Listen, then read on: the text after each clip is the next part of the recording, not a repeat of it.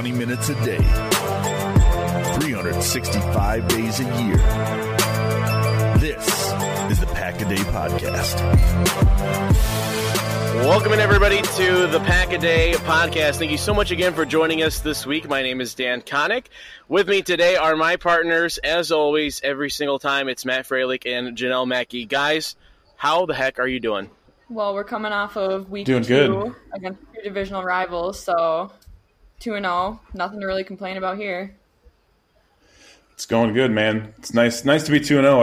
I don't think when we did our predictions with back in early August, you guys, I know I had them, I think, going 1-1. I don't believe we all had them going 2-0. I could be wrong, but it's nice to be proven wrong. Yeah, I think when we broke down the first quarter of the schedule in the preseason, and I think we had us conservatively going about 2-2.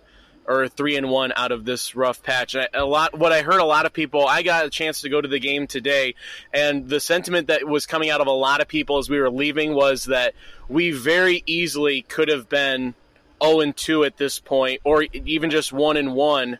And to come into week three now with two divisional wins is massive. And so we are already looking ahead to next week, or this coming week, against the Broncos. Want to look at some of the major storylines going into it. We're actually getting to record this on Sunday, so a lot of things. The game is still very fresh, and even fresher is the end of the Broncos game, which ended, unfortunately. You guys saw that. That was a real heartbreaker way for the Broncos to lose that game. You got to feel bad for those guys. It's wild, just crazy. Like I don't know. It just I was watching the Rams Saints game for some reason. I had left that on. I'm like, oh, I should watch the Broncos game. So I saw I was getting close, and like I didn't even realize that the Bears had a timeout. So like when he got down, I'm like, well, that didn't make any sense. And I don't know why they didn't try to get in the middle of the field before that. But Eddie Pinheiro, like there's gonna be a few kids in the next 9 months with the first name Eddie or even Pinheiro at this point. A kid can kick. So, yeah, the kid. Well, hey, I mean, I guess that solves the one thing the Bears were trying to figure out how to do from last season, right? Yeah. So let's look at that Broncos team then. They're coming into the game this week 0-2, so they're still looking for their first win. They have to come on the road to Lambeau, a game that I think favors the Packers. Probably, I mean, this is the best matchup so far that the Packers have had this season, being a non-conference opponent at home. Just initial thoughts for you guys as we come into week three and what the Broncos bring to the table.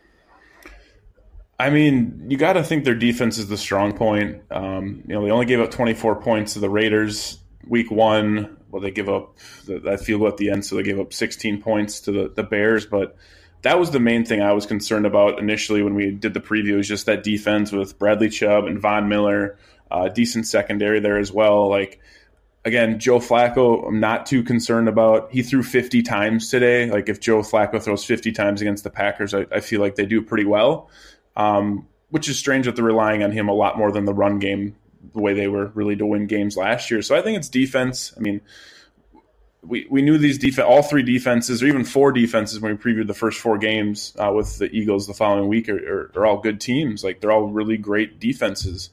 Packers have no passes when it comes to defenses on their schedule this year. So got to get out to a hot start and maintain that momentum. Yeah, and then I guess kind of looking more offensive side, Flacco isn't an unfamiliar name in the league, so it's not like it's going to be a surprise really watching him out there. It might be different because he's on a different team than we've previously seen.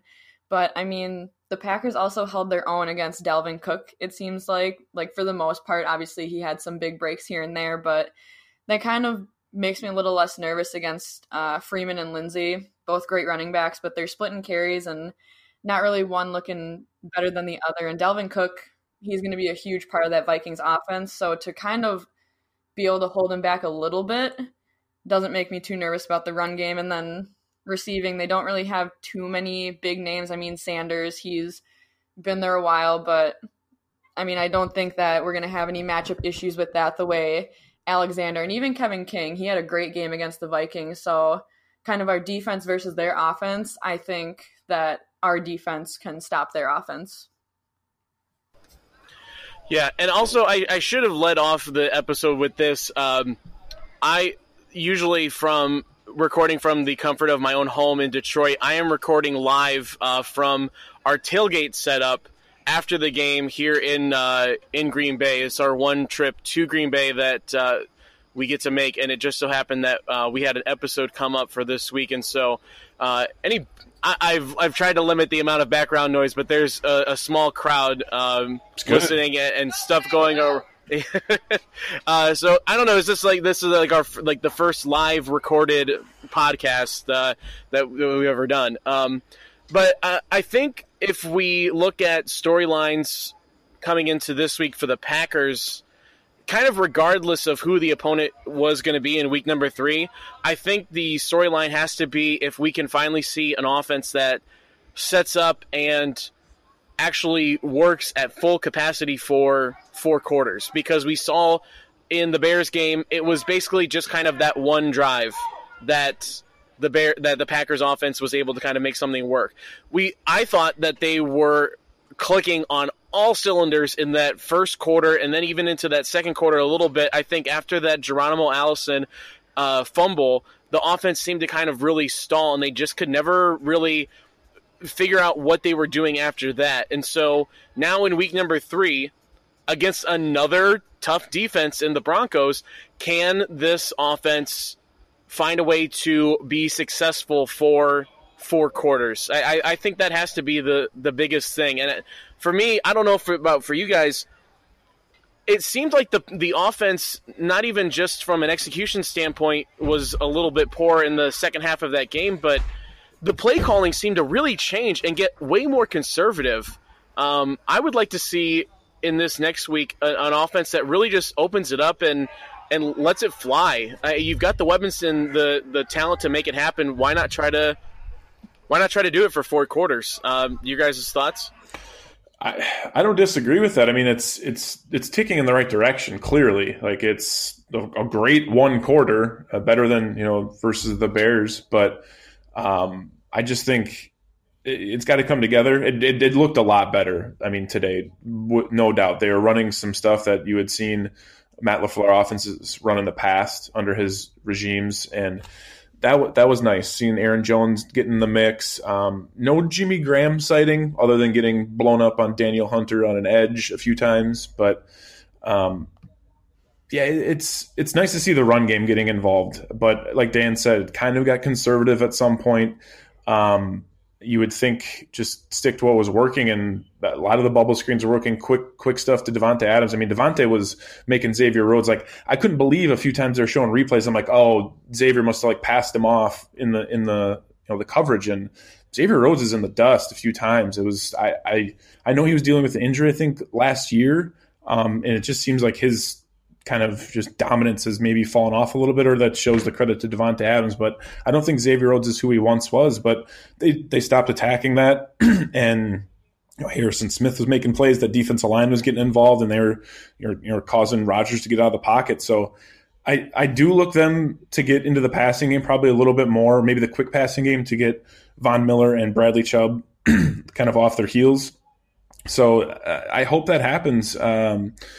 It's still, I said about halfway through the game, I was watching with my dad today, actually. He came into town, and I just, like, no one was making plays outside of Davante pretty much the whole game. Like, they really do need someone to step up into that number 2 spot, and I think it's clearly that it's Marquez Valdez-Scantling, but you kind of got to take it over. Like, you can't just because you're slotted as the number 2, someone has to be the second playmaker on that team right now. Yeah, and I think probably going into this week 3, there might be a little less pressure because it's a non-divisional game. So obviously those divisional games, no matter who you're playing, they're going to be a little bit more grinding out than a normal game. You never really know what's going to happen in a divisional game. So these were 2 really important games, and regardless of how they looked, they were able to grind till the end. And luckily we have a defense that we can rely on now when that defense, or when the offense kind of starts to struggle, because obviously they came out guns ablazing, 21-0, and then we never saw anything else. So I think now that there's that balance, that's going to help out a lot. But like you said, somebody else needs to step up on that offense. And from the TV that I was watching, the network, we never really got to see what was going on downfield. I think they were actually having camera issues. So I don't know, Dan, if you were at the game, were they being covered? Was Rodgers just holding onto the ball too long and then letting the pocket collapse on him? Kind of what did you see in that downfield view? So, yeah, like it was really a lot of, I mean, plays were developing, it seemed like, way too far down the field. It's very clear that the defense for the Vikings is still that venerable one, the one that needs to be taken seriously every single game. Because the pass rush was getting there with, you know, only maybe one blitzer at a time. And you just can't have plays develop like that are going too far down the field, you know, and expect to be successful. And I think that was really the big part of it. It's a little bit of Rodgers holding on to the ball, but I mean, when you get to see how that play kind of develops down the field like it does, and it's very slow developing, not a lot of quick hitters. I think that's something that needs to be looked at as they move forward into this next game. Jenelle, I think you hit on a good point, too, with it being an AFC matchup this week. That's really when teams like to kind of experiment and you try maybe a couple of other different things and maybe open things up and see maybe what parts of the outer edges of your playbook work a little bit better. And so, yeah, maybe we do see that a little bit more this week with the offense. Defensively, we just got to finish watching the Broncos play the Bears. I think I counted, in just the time that I was watching, 4 holding penalties in that second half, and I think they ended up with about 6 or 7 holding penalties, that Broncos offensive line. The Bears' defense obviously is one of the most elite when it comes to pass rushing, but I think in these two games, the Packers have shown that their pass rush can get to the quarterback and make some noise. So that, I think that's something to watch coming up this week too, is how does that pass rush do against this Broncos offensive line? And something to note too, we don't know what's happening with Za'darius Smith at this point. You know, the injury didn't look that incredibly serious when it first happened, but I mean, that was, you know, one of the big prizes in this offseason. And so how does that affect the pass rush? Do we see more Rashawn Gary this coming week? How does the pass rush go up against the Broncos offensive line? I think has to be one of the big key matchups coming up. I mean, if you said the Broncos had 6 or 7 holding penalties in that game, I bet 4 or 5 of them were from Garrett Bowles. Rough left tackle that they had. They invested, I think, a first-round pick in him. Was it last year?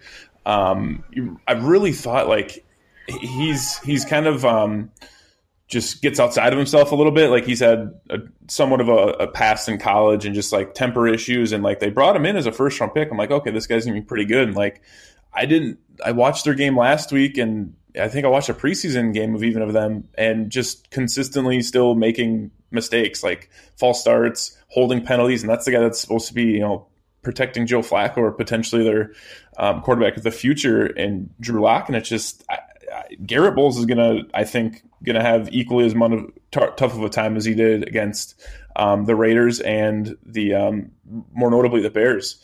I think, yeah, the pass rush should definitely get after Flacco. Za'darius Smith, I'm kind of just looking here. I don't see any news right now, but this is, you know, Sunday as we're recording at about 7 o'clock Central Time, so nothing popping up yet on my radar. Hopefully it was just precautionary, but it's you definitely get a little worried. Like, I'm going to wake up tomorrow and just be scrolling Twitter, hoping that there's nothing crazy. I mean, we probably won't find out till about Tuesday or Wednesday usually when they disclose injuries, unless it's something, you know, catastrophic. But yeah, you hope he's healthy and hope they can get after Joe Flacco. I think I was looking here. I don't think.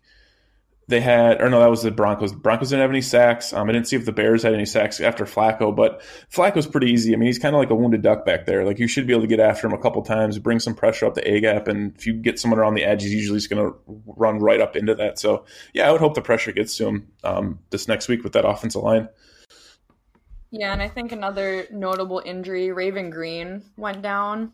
Oh, yeah. Good point. So that one. And he was down for a while. I think it sounds like Smith, he was pretty hopeful walking off, but that might just be tough guy mentality. But Raven Green being down like that kind of makes you wonder, okay, well, who's going to step up and what's going to happen? Is the defense going to shift at all? What's going to go on? But I think those are two kind of big injuries that we didn't want to see in that second half. And you never want to see injuries, but especially when this defense is really coming together, you don't want to start losing puzzle pieces when it's all starting to form. So I think with Raven Green injury scare, it sounds like it's worse. Like, I don't think that's putting to bed any of the Minka Fitzpatrick trade rumors at all. That's a really good point about Minka Fitzpatrick.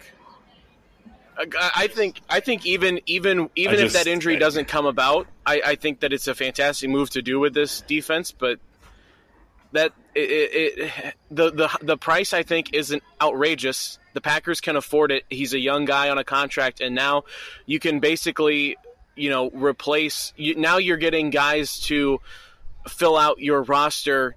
And what would usually just be a depth position and a guy that, maybe is like a cast off from another thing. And now you've got a first rounder stepping into that situation. That's a really good point.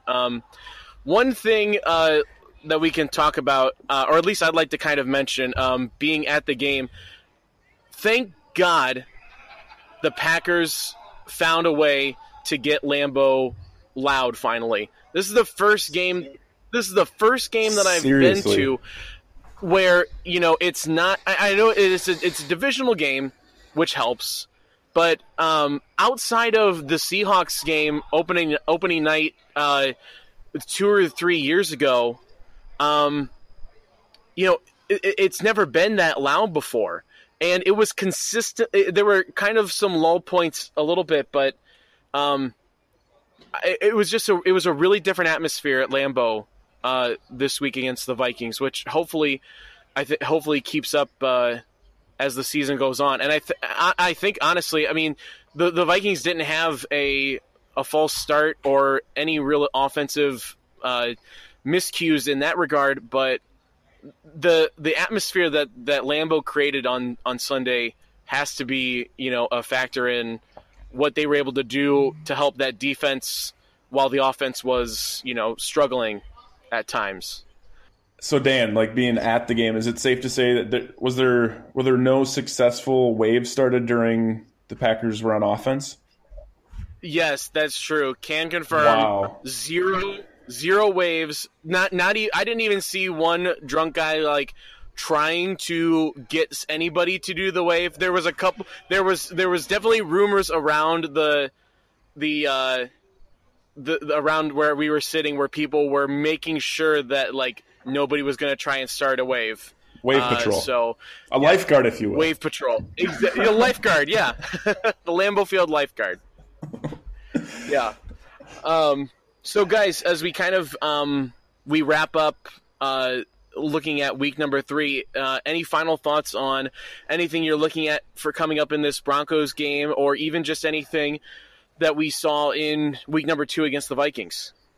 Well, Dan, I kind of wanted to ask you. So, obviously, not only was this an important divisional game, but it was also kind of a sentimental, emotional game because of the Bart Starr honorary thing. So, kind of with Sherry Starr there and then Brett Favre and all these other players who were there, Bart Starr walking her out of the tunnel with Bart Starr Jr. or Brett Favre, I don't know if I said that or not, but there was just a lot of emotions outside of what was actually going on in this game. I know I'm watching all these social media videos, and Sherry Starr just looks like the sweetest lady, and I'm like in my feels watching all of this and watching Rodgers walk off the field, like pointing the 1515 up at the sky. It's just, how was this game different from past ones just because of the emotion put into it? Yeah, that was rough. Watching it live in the like, I definitely cried a little bit, not even joking, sat there and cried as Cherry thanked the fans, and that just was peak. That's peak Star family, just always so grateful and humble about everything that has happened to them. And honestly, what the weird part about it was, like, we had a fantastic first half. Everyone's emotions are riding super high as we hit halftime. And then we had that very touching, very moving ceremony right at halftime. And the way it ended, and they basically almost went right into the game as it finished up almost.